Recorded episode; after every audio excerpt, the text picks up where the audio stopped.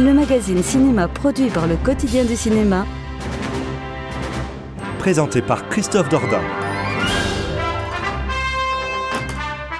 Bonjour à toutes et à tous, merci de nous faire le grand plaisir, de nous faire l'amitié de nous retrouver en ce samedi après-midi afin de profiter d'une nouvelle édition de votre magazine consacré à l'actualité du cinéma, Les Aventures Obscures, une émission proposée par le site cinéma.com, présentée par Christophe Dordain avec l'amicale complicité aujourd'hui de Victor Van de Guillaume Méral et Ryan Méziou. Nous sommes ensemble jusqu'à 15h.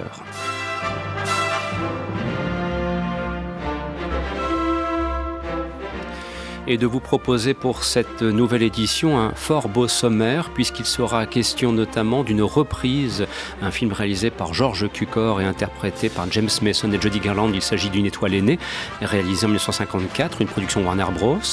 En la compagnie de Guillaume, nous intéresserons également à ce qui sera l'ultime soirée cinéma proposée par l'association Popcorn Reborn, Popcorn Reborn pardon, si je prononce bien. Et il sera donc question notamment du film de David Fincher, Fight Club, qui vous sera proposé vendredi prochain le 6 juin au Cinéma Vida d'Arras.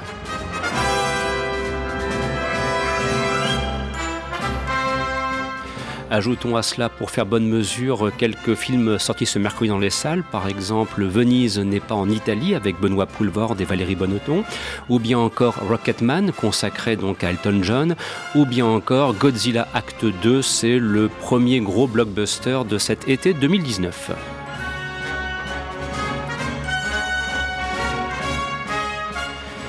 Et de vous signaler que hier, le 31 mai, il y avait un jeune homme qui fêtait ses 89 printemps. Il s'agit de Clint Eastwood et je vous propose de le retrouver dans un film de guerre qui a fait le bonheur de qui aimait regarder les programmes le 31 décembre tard le soir. Voici Quand les aigles attaquent, partition musicale composée par Ron Goodwin, film réalisé par Brian G. Hutton 67. Et donc Clint Eastwood y avait pour partenaire Richard Burton. Excellent après-midi à l'écoute de ce programme. Merci d'être des nôtres en ce samedi après-midi.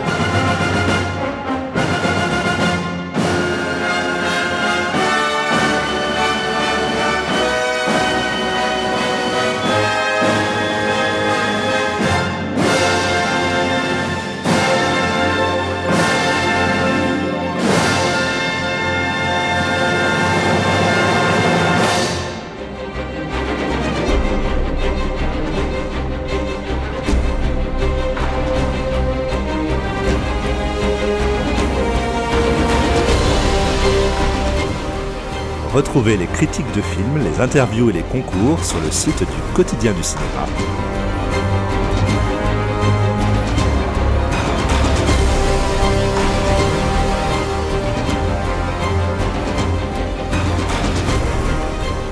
www.lequotidienducinéma.com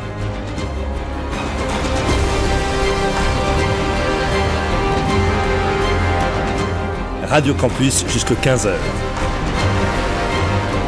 C'est les aventuriers des salles obscures.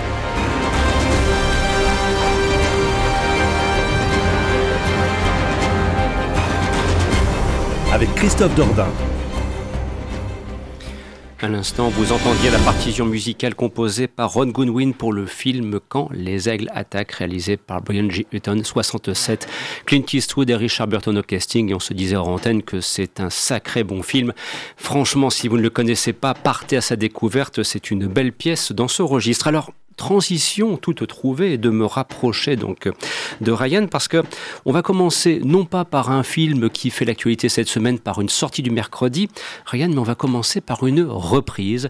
En l'occurrence un film réalisé donc par George Cukor en 1954 pour la film Warner Bros. Il s'agit d'une étoile aînée avec dans les rôles principaux James Mason et Judy Garland. D'ailleurs de préciser aussi que le film Une étoile aînée a été co-réalisé on ne le dit pas toujours par un metteur en scène qui s'appelait Earl Bellamy et qui ensuite a connu une carrière à la télévision, euh, Starsky Hutch étant une des nombreuses séries qu'il a illustrées de, de son talent.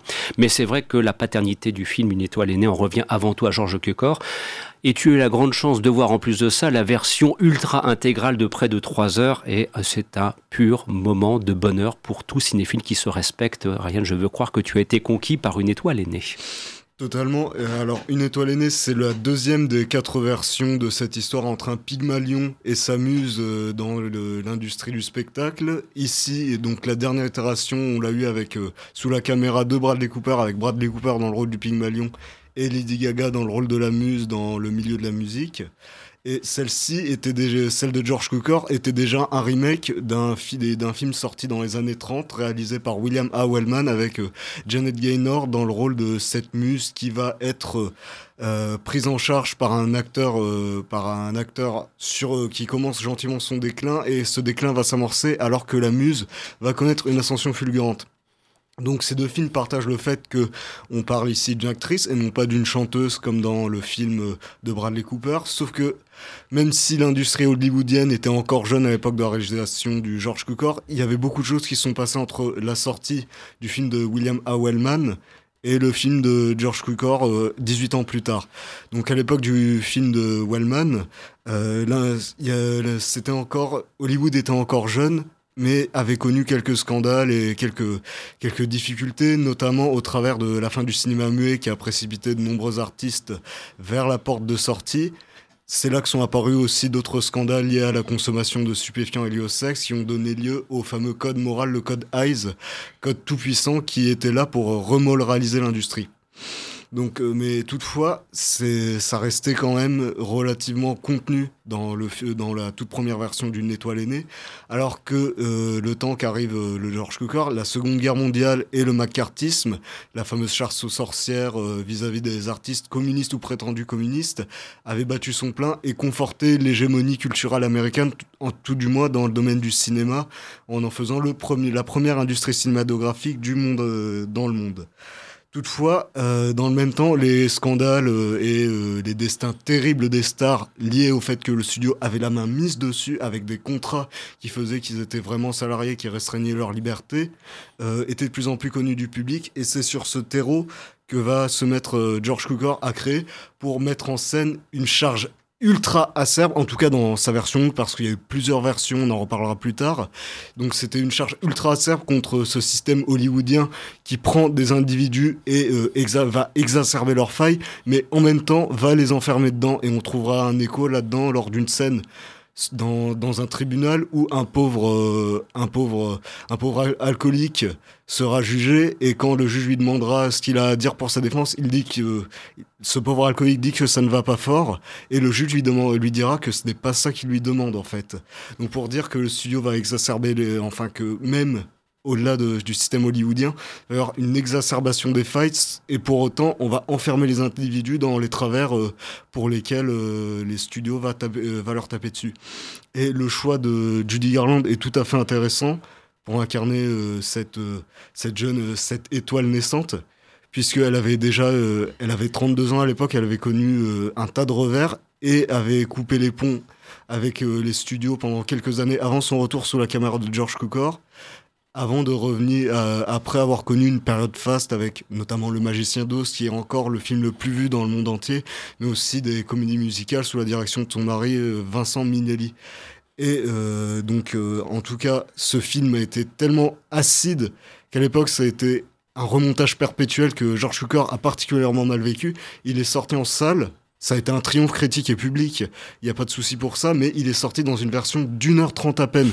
Alors que la version qu'on a aujourd'hui, elle dure quasiment trois heures et il y aurait des scènes qui auraient été perdues, qui fait qu'on n'a pas la version intégrale de ce que George Cukor a fait, mais remonter comme ça avec ces trois heures, c'est particulièrement acide et subversif pour qu'on comprenne pourquoi le film a posé problème dans sa création, avec des scènes de comédie musicale absolument monumentales. C'est un film super fastueux, super beau, qui met en avant cette usine arrête, mais pour travailler cette ambiguïté dans ton rapport répulsion, euh, dans ton rapport d'attraction vis-à-vis de tous les fastes, etc., mais de répulsion vis-à-vis de ça quand tu vois euh, les tourments, les, les tourments intérieurs qui agitent de tel personnage.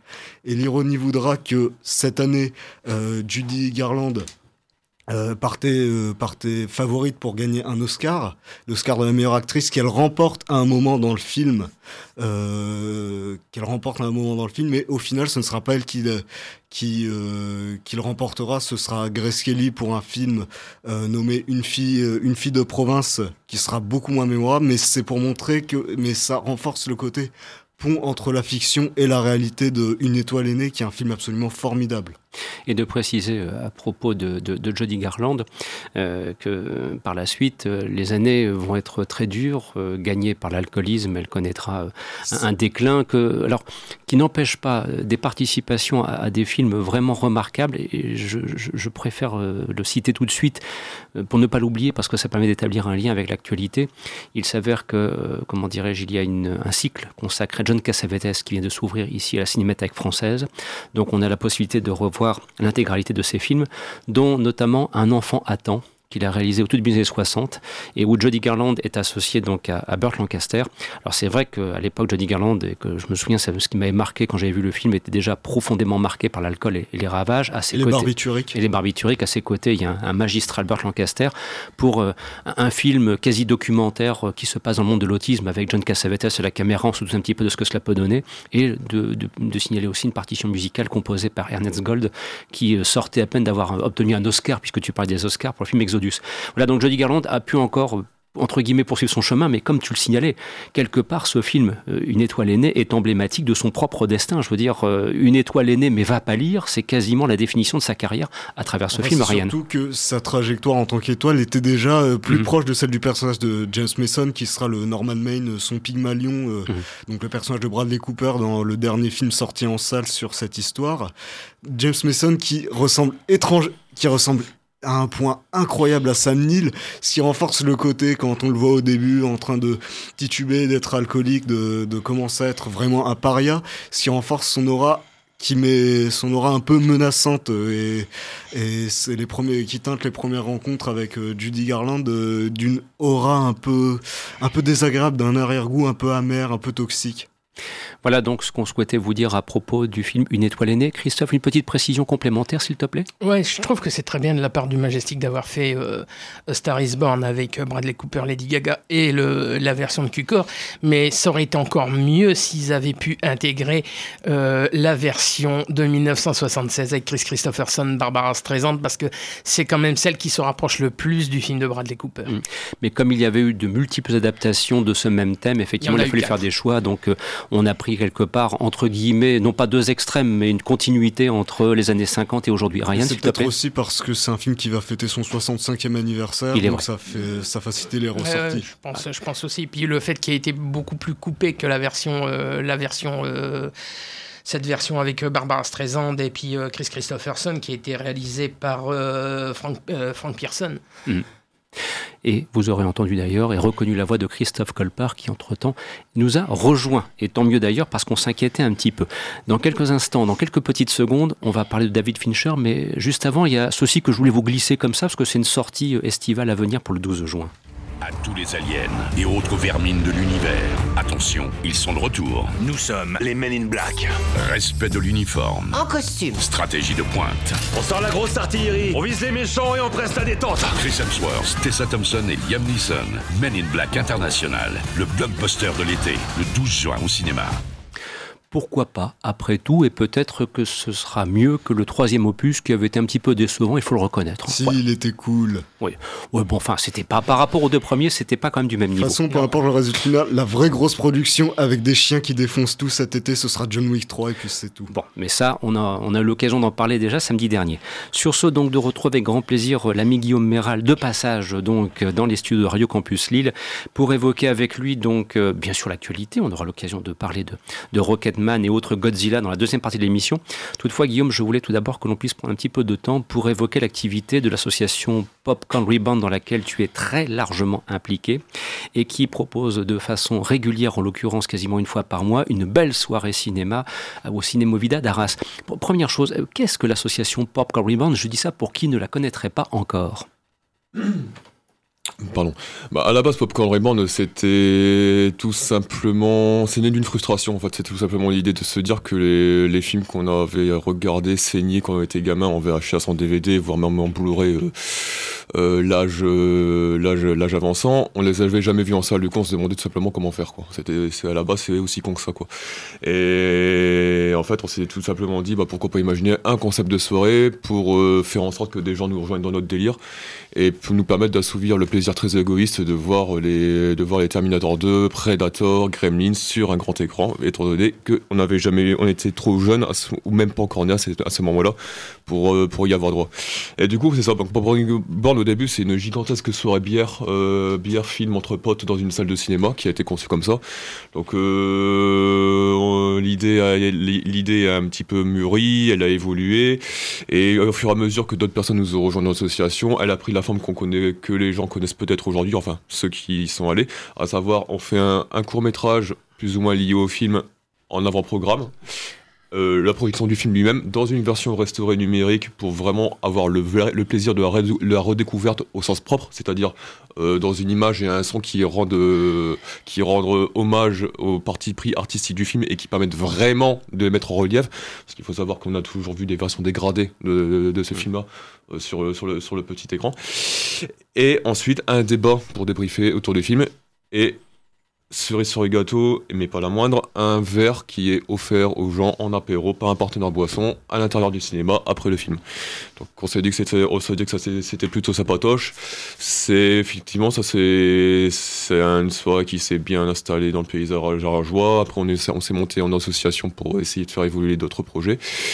Au début notre cinéphilie c'était plutôt les films des années 80-90. On a légèrement légèrement euh, dépassé le, le cadre euh, qu'on s'était instauré au début, mais c'était plus par euh, désir de justesse que parce qu'on n'avait pas d'autres idées. Quoi.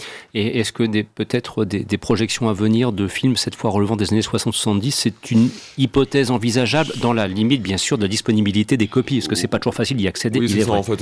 En fait si vous voulez, nous, en fait, il y a plein de films qu'on qu'on aimerait passer. Moi, je rêve de passer Demolition Man, je rêve de passer Last Action Hero, je rêve de, de, de, passer à toute épreuve de John Woo, enfin, des, des, mm. vertes et des pas mûres et des, des meilleurs encore. Mais le souci, c'est que voilà, tous les films ne sont pas encore été restaurés euh, et restaurés en DCP numérique. Et le problème, c'est que les copies de 35 mm sont très dégradées parce que si vous voulez. Même pour euh, Délivrance de John Borman, par exemple. Euh, Délivrance de John Borman, c'est. Il a connu, il a connu une, il une, restauration. C'est restauration. Après, peut-être dans le cadre d'un partenariat d'une soirée exceptionnelle, oui, c'est faisable. Peut-être pas, pour être franc, dans notre ligne hmm. éditoriale habituelle, mais dans le cadre d'une soirée particulière et tout, ouais, ouais, c'est là, ça peut être envisageable. Alors justement, donc euh, vendredi prochain, le 6 juin, c'est euh, le débarquement, la libération, si j'ose dire, qui commence. Et en l'occurrence, c'est une libération physique à laquelle euh, Popcorn appelle le public pour aller voir Fight Club, David Fincher. C'était il y a 20 ans que le film sortait sur les écrans en juin 99. C'est ça. Et en fait, dans Popcorn Reborn, moi, j'ai pris l'habitude de faire un truc, c'était de distinguer les films qui, qui nous, euh, les films qui parlaient à notre enfance et les films qui parlaient à notre adolescence. Donc les films qui parlaient à notre enfance, en l'occurrence, c'est les, les, trucs dans, lesquels moi, mon imaginaire s'est constitué. C'est Terminator 2, c'est Gremlins, euh, c'est euh, Retour vers le futur. J'en passe des meilleurs. Et en revanche, les films qui parlent à notre adolescence, je pense que c'est les films qui qui ne parlent plus des icônes que l'on aime voir, mais qui parlent plus de nous en fait directement à travers ces icônes là je pense par exemple à The Big Lebowski je pense par exemple à euh, Scarface quelque part qui est un plaisir de gamin mais qui est aussi un plaisir d'ado et qui renvoie quelque part euh, cette envie de bouffer le monde que tu peux avoir quand que tu peux avoir quand tu commences à voir cet âge là et Fight Club et Fight Club Fight Club de David Fincher qui est très intéressant à cet égard parce que le film sorti en 1999, je crois, s'adressait précisément euh, à la tranche d'âge dont je fais partie aujourd'hui et en 2018 et qui avait donc c'est les personnes qui avaient mon âge en fait en 99 quoi. C'est-à-dire c'est des personnes qui s'étaient constituées avec un imaginaire de pop culture euh, bon, pour reprendre une terminologie contemporaine qui me fait un peu chier, mais bon, qui peut s'appliquer ici, le regard malgaise, tu sais, mm. grosso modo, euh, pour justement utiliser ces représentations pour parler au public. Ce qui fait que quelque part, le film a été vu, je pense, euh, il a eu un culte un petit peu qui euh, méprenait un peu le film, c'est-à-dire qu'on a toujours pris au premier degré le message anarchiste du film, c'est son côté de culture virile, retrouvons-nous, la société nous fait chier, retrouvons le sens du contact, reconnectons-nous à nos racines de chasseurs pour vraiment, pour vraiment reprendre nos mains et avoir le droit de bouffer le monde en fait, tu vois. C'est reprendre le, je pense que ça se reconnecte à ça, Fight Club. Mais je pense que Fincher, en bon misanthrope qu'il est, a un regard qui est finalement beaucoup plus distancié par rapport à ça et, qui et il te sert de ça pour se peindre la névrose de son personnage principal qui fonctionne avec ses systèmes de représentation. Et par extension celle du public qui vient le, voir qui est totalement identifié à son personnage. Parce que tu prends Edward Norton au début du film c'est un concept, c'est une idée, c'est une entité, il a à peine un prénom, le physique de Norton qui est flué et passe partout au possible, t'as l'impression que c'est le portrait robot en fait d'une génération entière. Et, et, en fait je pense que Fincher se sert de ça pour renvoyer le spectateur justement à ses, propres représentations et à son désir inassouvi de bouffer le monde. Et il faut savoir que dans les années 90, qui est quand même le grand supermarché de la, la contestation culturelle, où tu as des, Eminem, des Marine Manson, des Nice Inch euh, qui grosso modo prospèrent avec des discours très agressifs, très vindicatifs, qui sont extrêmement euh, violents et corrosifs sur le, sur le, système, sur le, sur le système et le, et le paradigme politique qui l'entoure. Mine de rien, ça se vend au supermarché, c'est des produits de Majors. Et, et, Fight Club arrive comme la cerise sur le gâteau de cette époque-là. Il, est fait pour être, il est fait pour être un film comme celui-là, sauf que je crois qu'il pirate vraiment tout ce système de l'intérieur pour moi, c'est pour moi c'est vraiment Fight Club, c'est un petit peu comme si euh, Scorsese avait réalisé Shutter Island avec le dispositif, le dispositif narratif des affranchis.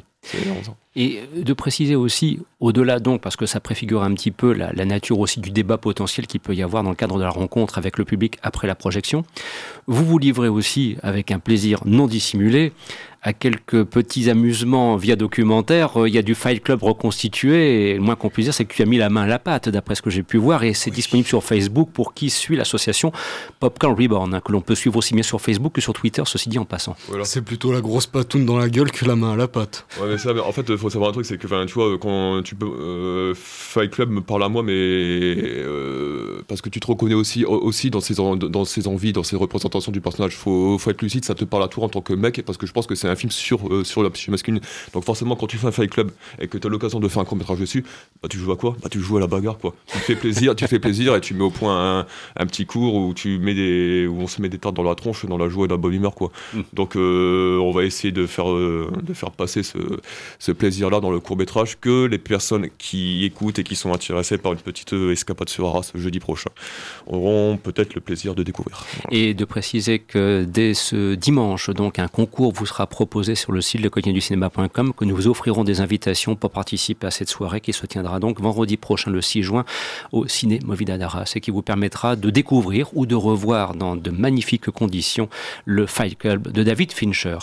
Sur ce, place maintenant à l'actualité et de me tourner vers euh, Victor. Alors, pour un, premier point, alors là, je vous dis tout de suite, oh, je mets volontairement, j'ai presque envie de faire un silence de quelques secondes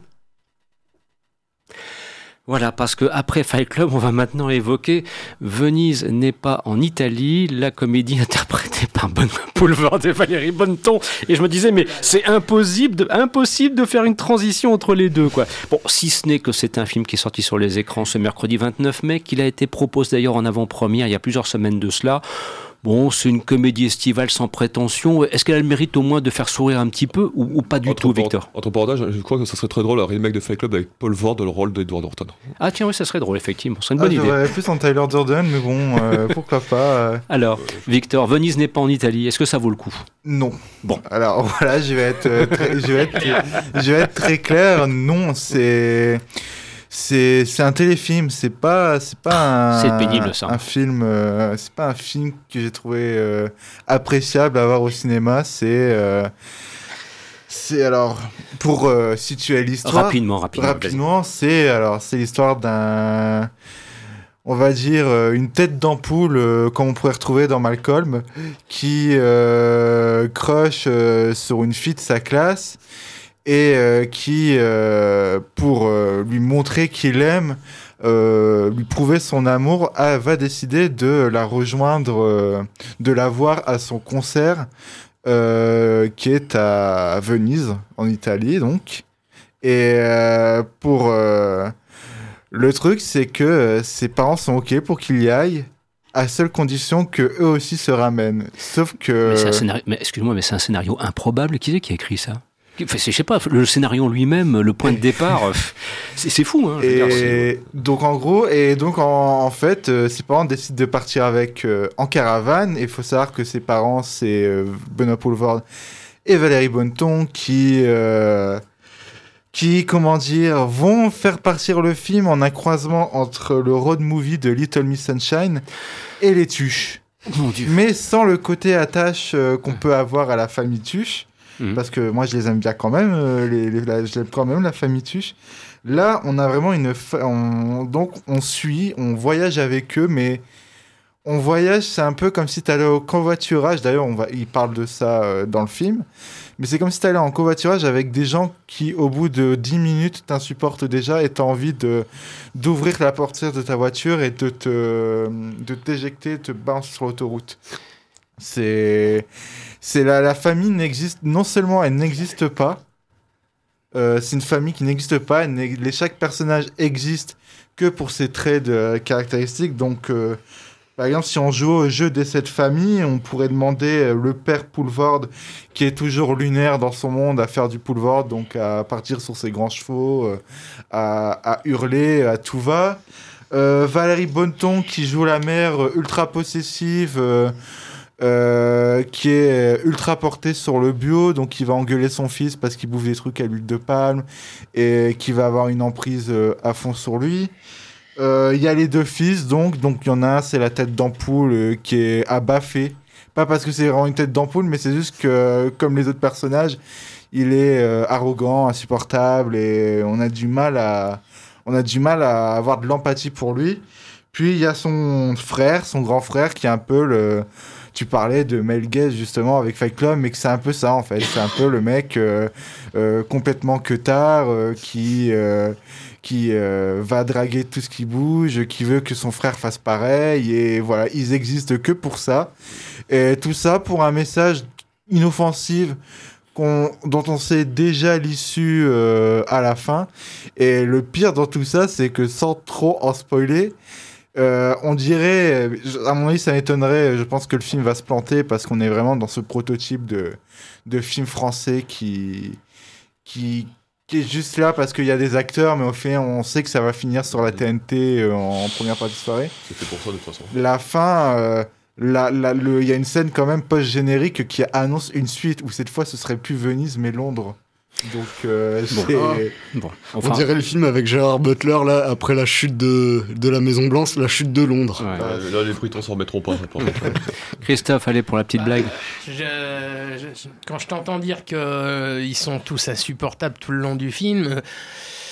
Ça m'étonne absolument pas parce que même pour moi, les, euh, la bande-annonce, euh, elle est insupportable. Elle est- je l'ai, je l'ai avalée pendant plus d'un mois euh, en salle et même la bande-annonce me donne, euh, me donne de l'urticaire et c'est, ça me donne absolument pas envie. Mais ça, c'est le problème, c'est que tant que les comédies françaises, elles seront euh, cofinancées par des chaînes de télé pour des access prime time, on aura quand même. euh, car, je vais dire allez, 95% de comédies qui sont euh, à mettre au panier. hein. Et puis surtout, tu remontes pas à la bonne habitude, d'après ce que tu dis, de la comédie française, qui est d'écrire ces personnages comme des sujets de société piqués dans des magazines, euh, des magazines, euh, Ah, des, des magazines actuels, tu vois.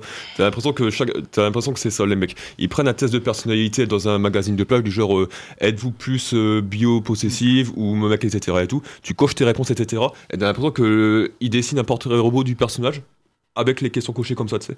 Et, euh, tout, et, et c'est quand même grave que le, cinéma français pense représenter la société française d'aujourd'hui à, à travers des intermédiaires comme cela, quoi.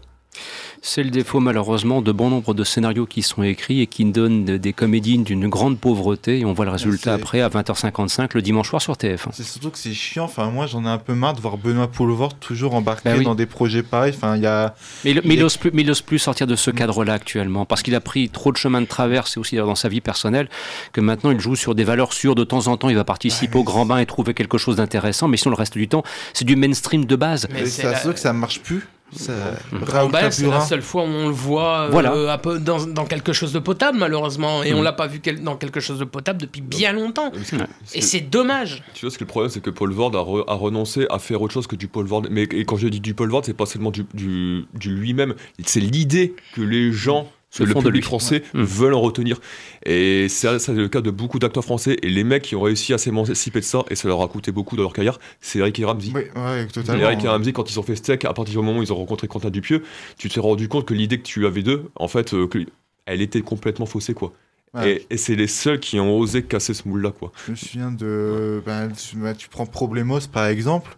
Euh, c'est, c'est, c'est- on change radicalement de La Tour Montparnasse Infernale ou de H. Et ça, je crois que c'est un des pires bides euh, Ah, possibles. ouais. C'était méchant, ouais. c'était- Hibou, Hibou, le film de Ramsey Hibou, c'est, ça m'a fait très mal au cœur de voir, de voir ce bide. Le contrôle aussi, c'était pas rien. En tout cas, donc vous l'aurez compris, pour euh, ce qui est du cas particulier de Venise n'est pas en Italie, le plaisir n'est pas dans les salles obscures, donc abstenez-vous. Il y a d'autres films à voir euh, cette semaine qui sont sortis sur les écrans. Par exemple, on aura l'occasion d'évoquer avec vous dans la deuxième partie Rocketman ou bien encore Godzilla numéro 2. Alors là, à mon avis, on verra si là aussi ça vaut le déplacement ou pas, parce que bon, c'est la grosse machine de la semaine.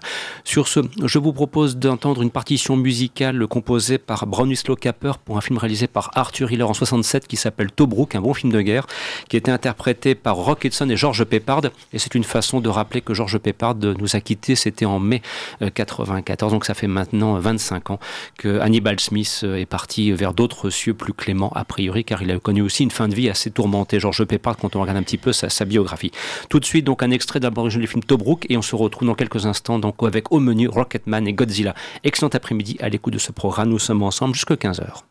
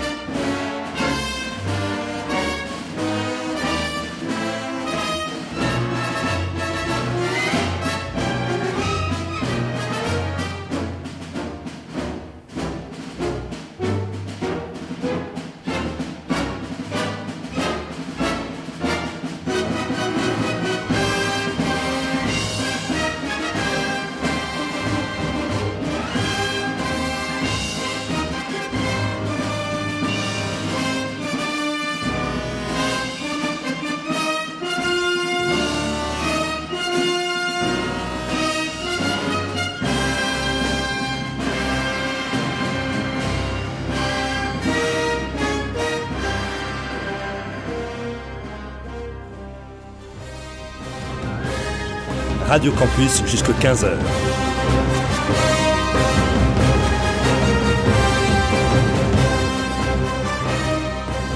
C'est les aventuriers des salles obscures.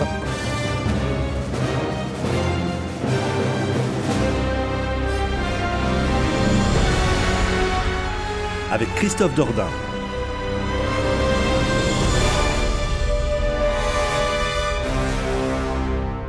Tout de suite, place à Rocketman. T'es sûr que t'arriveras à jouer du piano avec ça?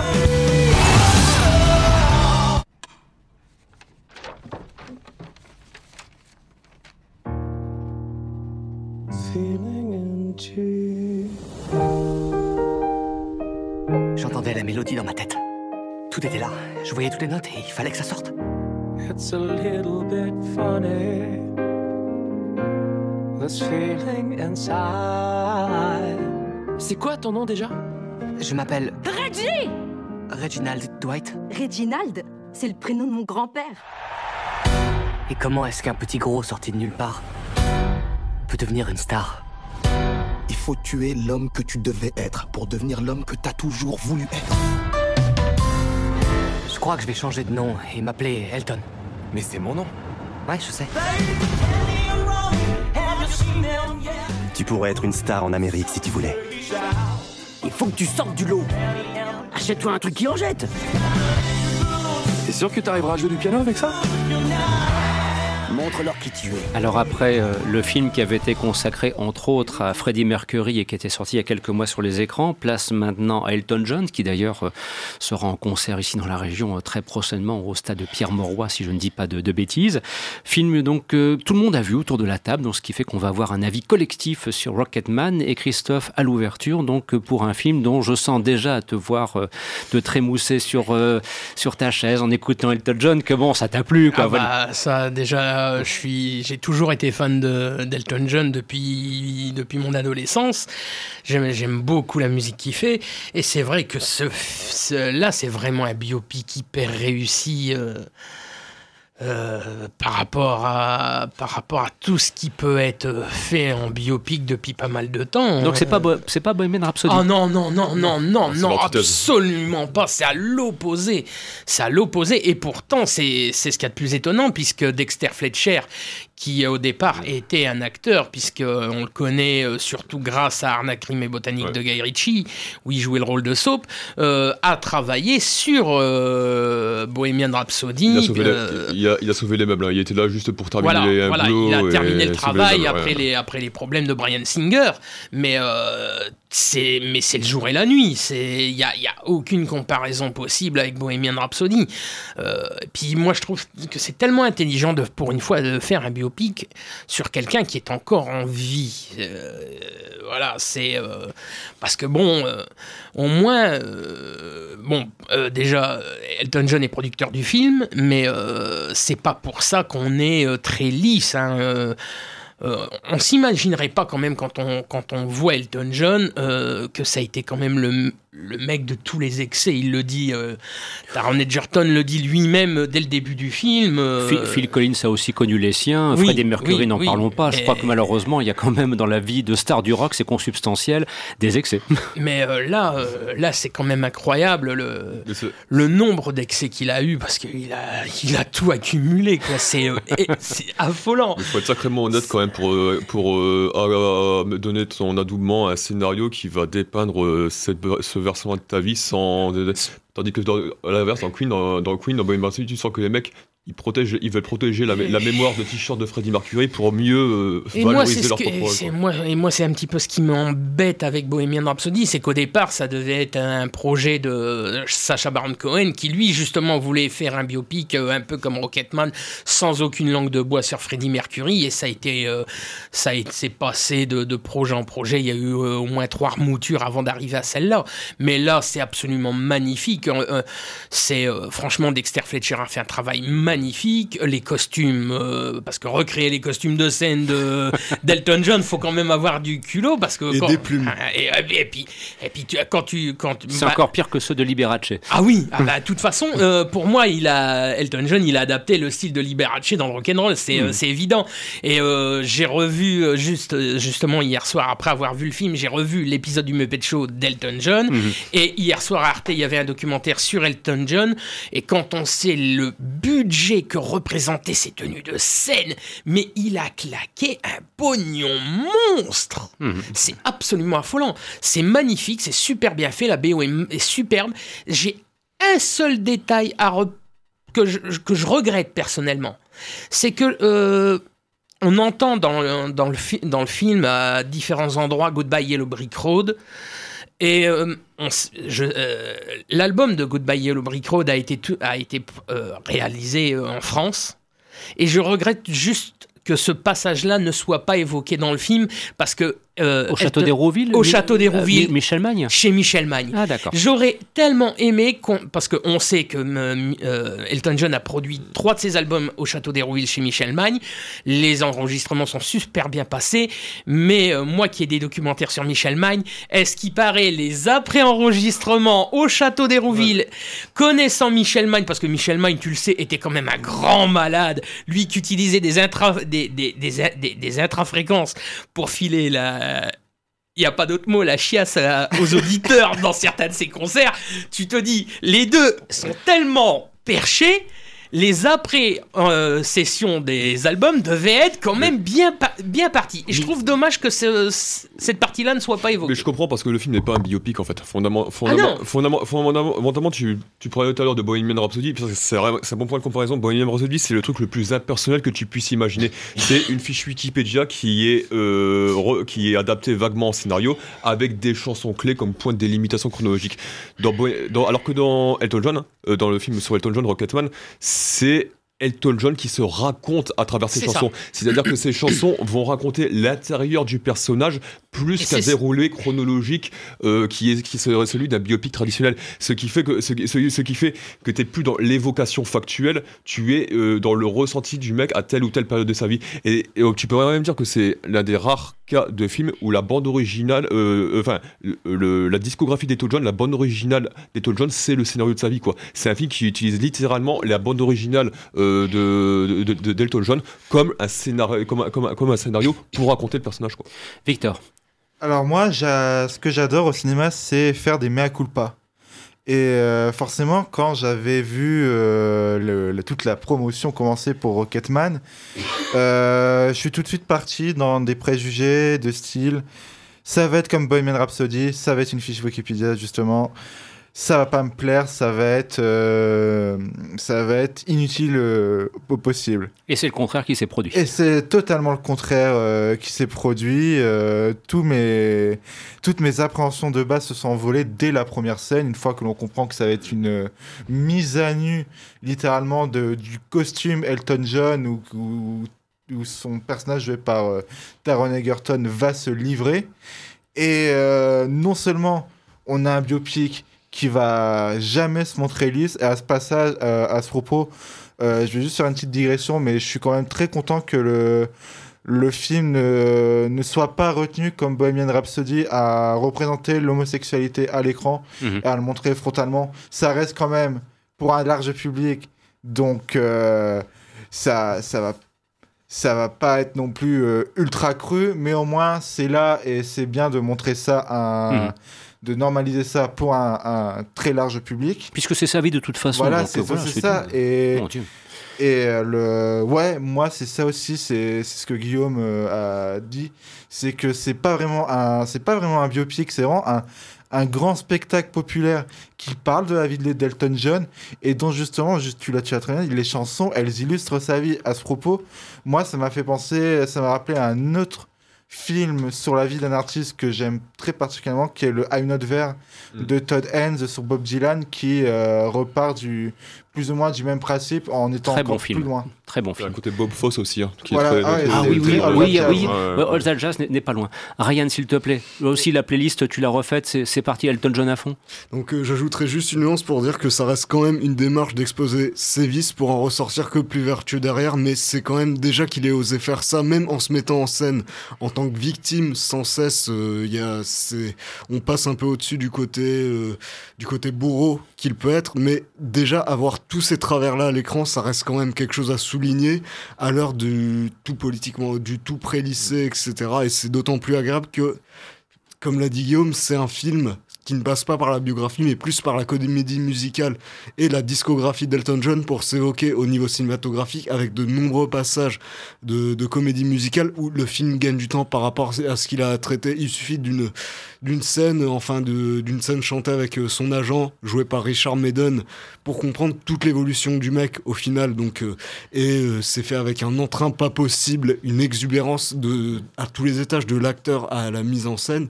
Et c'est euphorisant comme film. hein. c'est ultra T'as- T'as ce euphorisant. truc-là chez, chez- Dexter Fletcher que tu avais déjà, dans- on en parlait tout à l'heure dans Eddie the Eagle, c'est que dès les premières minutes du film, tu sais pas pourquoi, t'as le smile, t'as un, smile pas possible euh, qui, est, euh, qui te colle au visage.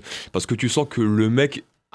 Le mec en plus a une envie qui, qui a filmé des mecs qui ont envie en fait, qui, qui ont envie de bouffer. On parlait tout à l'heure de bouffer le monde, qui ont envie de, de, de fêter, de célébrer. Ce qui fait que même quand t'as Elton John qui arrive, Elton John qui est en cure de désintox, a filmé son costume de scène, Ouais. le mec tu- euh, pour euh, se mettre à nu, c'est dans l'inverse absolu de la représentation réaliste du type qui a la gueule de bois. Non, le mec est déjà en, est en représentation scénique, même quand il se, même, quand il se met à poil. Et, c'est- euphorisant, même dans les, dans, les, dans, les, périodes les plus troubles de la vie d'Elton John qui sont montrés dans le film, dans les passages les plus dépressifs, il y a quelque chose qui est. Wow, t'es absorbé quoi. Euh, comment dirais-je Christophe, brièvement et Ryan, alors vraiment brièvement, ce qu'après il y a- il y, a Godzilla. C'est très vrai. C'est- très vrai ce que dit Guillaume, que les, que les chansons collent euh, à l'état d'esprit de- d'Elton John, puisque le film se finit sur euh, I Still Standing, je suis toujours debout, euh, clip qui a été euh, réalisé euh, à Cannes. Mhm. Et je- j'étais en vacances euh, à Cannes euh, l'année où ils ont tourné le clip et j'ai vu le tournage. Ryan. Et c'est une sacrée promotion pour Taron Egerton de passer de jouer un gorille qui chantait du Elton John dans Tous en scène à ça. Maintenant, on peut passer aux autres monstres sacrés. Et Taron Egerton est un futur monstre sacré. D'ailleurs, je Mm. pense que là, ça devient Ouais. ça. Place au monstre maintenant avec Godzilla. Ce dont nous sommes témoins ici, c'est le retour des titans.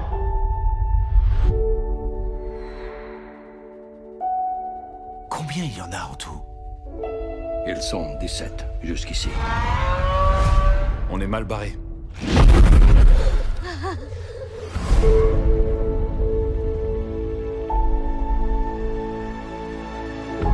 Motra, Rodan, Ghidorah. Ils se déplacent comme une meute. Ils chassent. Ils sont tous soumis aux ordres d'un mal alpha. Si on arrête ce Ghidorah, on les arrête tous.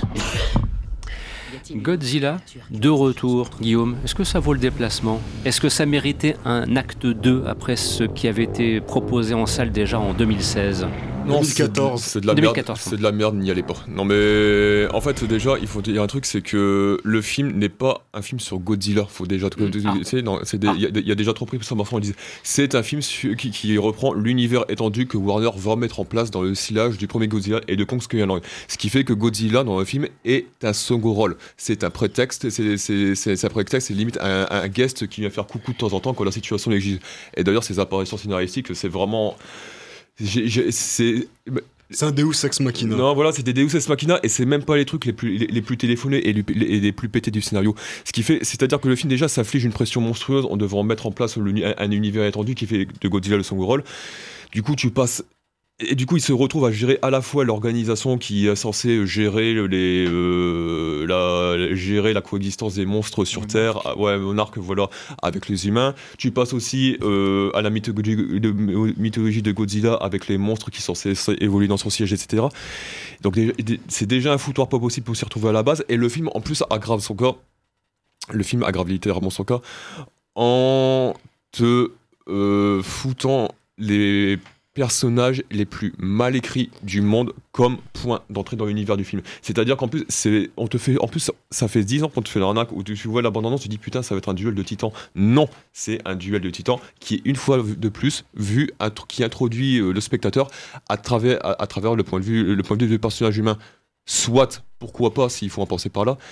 Sauf que là, vraiment, en termes d'écriture, c'est en termes d'écriture, c'est vraiment pas possible. Et c'est d'autant plus impossible que là, en plus, les gars, ils, se, ils te rajoutent une couche écolo dans l'air du temps pour affubler une dimension morale du truc en plus. Ce qui fait que tu as le personnage de Vera Farmiga qui est quand même qui est quand même une grande actrice, putain, ça, qui est quand même une grande actrice, qui se retrouve à jouer une nana qui veut libérer les monstres euh, sur Terre pour euh, assainir elle pour assainir pour assainir la planète. Et quand le mec lui dit non mais tu te rends pas compte de ce que ça va faire elle fait oui d'accord bon ça va être un peu compliqué. J'ai j'ai l'impression de voir Samuel Jackson le méchant dans Kingsman tu vois à qui tu qui a exactement le même genre de plan à qui tu essaies de trouver des circonstances atténuantes euh, c'est c'est c'est c'est Ça vraiment ça- pas juste- évident à- c'est à jouer, ahurissant. ah non mais c'est mais vraiment mais j'ai j'ai sans perdu. Et même le personnage de Kai Chandler quand il avoue son alcoolisme tu tiens pas- tu tiens pas la scène? C'est Ah c'est bon? Ah bon? Ouais, t'as t'as une Ah, scène à un moment donné, le mec il est, il, est, il est dans un avion comme ça, et puis il se met à parler, tu sais même pas pourquoi, une, euh, à, à- à une gradée euh, et il fait Ouais, je suis, alcoolique, c'est là que j'ai commencé à les faire fuir. T'as cette espèce d'écriture où tu sais, tu essaies de donner artificiellement de la complexité à les perso- à- à- aux personnages, et en fait, sous prétexte en fait de leur donner de l'épaisseur, tu les écris de manière qui sont complètement contre-intuitives et qui, empê- qui empêchent complètement la narration. Et, et tout Godzilla, c'est ça quoi. Tout Godzilla, c'est ça. En plus d'être une bouillie numérique sans nom qui te fait passer Rob Cohen euh, limite pour, euh, j'allais dire pour Tuark ou John McTiernan dans ses meilleurs jours. quoi. Victor? Non, mais c'est c'est un gâchis parce qu'on nous promet alors Godzilla, roi des monstres. Euh, on a aussi des monstres sacrés en tant qu'acteur, hein, Vera Farmiga, Cal Chandler. Il y a aussi euh, Bradley Whiteford que moi j'aime beaucoup en tant que second rôle. Ken Watanabe. Et Qui revient. Ken Watanabe aussi. David Startine aussi. ouais. Et euh, le, le, le souci, c'est que tous ces monstres sacrés, on les a pourquoi? Bah juste des humains qui regardent des écrans pendant deux heures et qui commentent ce que toi en fait t'as envie de voir au cinéma Ouais. t'as envie de voir Godzilla puncher des, des monstres ou vivre supposément une histoire d'amour avec Tu Et- souviens, tu de la scène où ils commencent les monstres, ils commencent à, à sortir des tas et puis à, niquer la planète tu les vois à travers des écrans télé. Mais oui. Il te met devant le fait accompli comme ça, devant des écrans ça, télé. Et c'est, moi, je trouve ça terrible. Il n'y a, pas- il y a pas de spectacle. Et tu parlais du message euh, sur l'écologie. Alors, moi, c'est pas tant ça qui m'emmerde dans, dans ce Godzilla.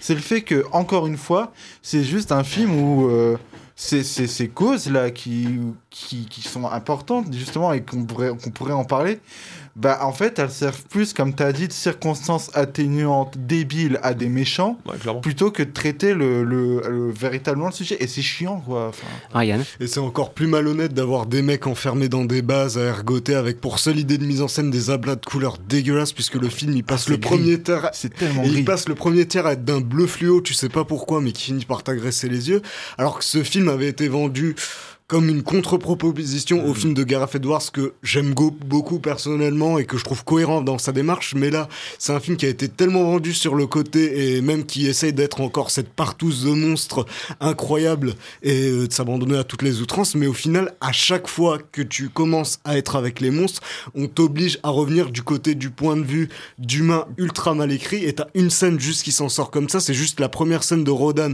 qui se libère d'un volcan et on- tu reviens au fur et à mesure du côté du point de vue des humains, mais c'est le seul moment où t'as la menace à chaque fois qui est à chaque fois présente dans le cadre et qui se mélange un peu avec les humains puisqu'ils sont euh, et où t'as un peu de sensation. Et on comprend rien en scène d'action. Moi, vraiment, j'ai passé la moitié des scènes d'action à me demander ce qui se passait à l'écran. Je comprenais, mais vraiment strictement rien. C'est tellement de la bouillie numérique que tu as aucun sens du lieu, en fait. Tu sais plus qui et où, où et quoi, n'importe quoi. C'est un foutoir total. Et moi, tu parlais de Godzilla vs. Godzilla. Moi, moi, je regrette Kong. Moi, je trouvais que dans Kong de Jordan Von Robes, qui avait été assez décrit à l'époque, moi, j'avais trouvé fun ce film parce que oui, il était bourré d'imperfection, mais t'avais un plaisir de filmer. Le mec, ça, il filmait les monstres. Moi, re- re- reprends la première impression de quiconque filmait à travers les, vitres de l'hélicoptère, etc. Et tout, ça avait de la tronche. Prends le premier face à face en gros plan entre Samuel Jackson. Et le monstre numérique, t'avais un mec qui avait tout compris comment j'oppose l'effet numérique à mes humains? Et ben voilà, je te fais un gros plan où je te, je te, je te fais un duel, tu vois. T'avais cette envie-là, t'avais cette envie de faire coexister des personnages attachants dans un univers étendu. Là, t'as rien, quoi. Voilà donc à propos de Godzilla dont vous aurez compris, je pense bien évidemment qu'il faut s'en abstenir. Il reste encore quelques instants. Christophe, s'il te plaît, comme ça on aura mené notre mission à bien et c'est pour ça que tu n'interviens pas sur Godzilla que pourtant tu as vu, parce que tu tiens absolument à signaler une reprise réalisée par Luigi Comencini qui s'appelle Qui a tué le chat avec au casting Hugo Tonagzi et Michel Galabru. Il en a fait aussi beaucoup. Alors rapidement un petit mot donc sur ce film que tu recommandes vivement. Oui, euh, une des meilleures, euh, pour moi c'est un des chefs-d'œuvre de la comédie euh, satirique italienne des années 70 date de 1977, c'est signé Luigi Comencini. Comme tu l'as dit, c'est avec Hugo Tognazzi, Maria-Angela Melato et Michel Galabru, mais aussi Philippe Leroy, Jean Martin. Il y a quand même un casting français euh, important puisque c'est une coproduction franco-italienne. Et c'est vraiment, euh, si vous avez l'occasion de le voir, euh, Tamassa Production a ressorti une copie, une copie restaurée du film. Si vous avez l'occasion de, de le voir, allez le voir parce que c'est vraiment formidable. En fait, c'est l'histoire d'Amadeo et de sa sœur Ophélia qui sont à la mort de leur père, héritent d'un vieil immeuble euh, complètement délabré au cœur de Rome et euh, un promoteur veut leur racheter, mais pour leur racheter, ils doivent euh, virer les locataires. Et ils vont vraiment tout faire, ils vont vraiment tout employer, toutes les, toutes les pires bassesses du monde pour faire fuir tous les locataires de l'immeuble. Mais alors quand vous voyez Hugo Tognazzi, euh, dans cet état d'hystérie non-stop pendant la quasi-totalité du film, et le film dure quand même 1h50, où vous le voyez en, total, mais vraiment freestyle, partir dans des délires, mais absolument géniaux. C'est presque du, c'est presque du cartoon et ça a une superbe BO signée Ennio Morricone. Si vous avez l'occasion de le voir, ne le ratez pas. Moi je l'ai, moi je l'ai en DVD parce que j'ai, j'ai une des dernières diffusions télé et c'est un film que je regarde minimum une à deux fois par an. Voilà donc pour le film Qui a tué le chat réalisé par Luigi Comencini. Alors effectivement, je rappelle que euh, nous sommes à Lille, donc ce n'est pas forcément à Lille qu'on peut le voir, mm. mais nous avons aussi l'ambition d'être écoutés ailleurs qu'à Lille et peut-être à Paris. Et là, à Paris, on peut revoir ce film.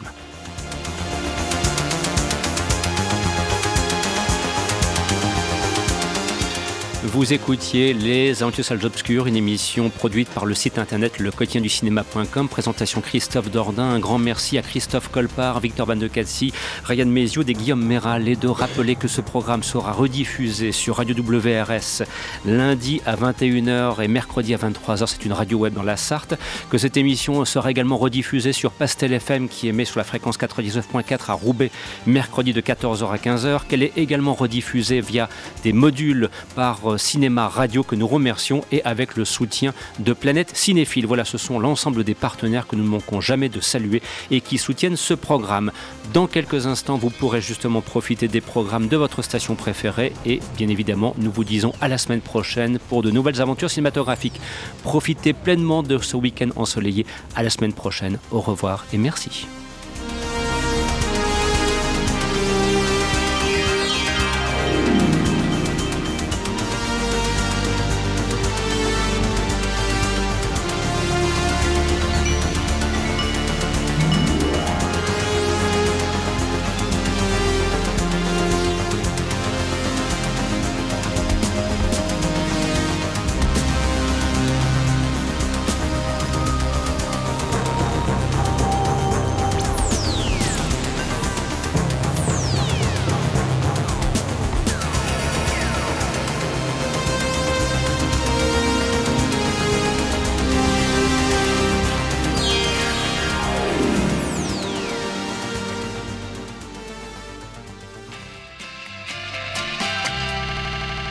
Radio Campus, il est 15 heures.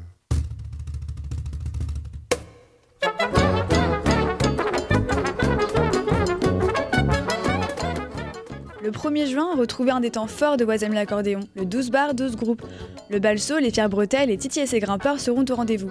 Pour bien terminer la journée, assistez aux performances des groupes Surfu, Gibraltar ou encore Rave Gilly à la Maison Folie Wazem en direct de 19h à minuit sur les radios de la France. Et retrouvez le 2 juin l'événement cyclotouristique La Caravane Van. Pour plus d'informations, allez sur le site www.flonflon.eu. vino tepano, soy poblero y te estoy cantando, porque nació en tu suelo la morenita que estoy amando.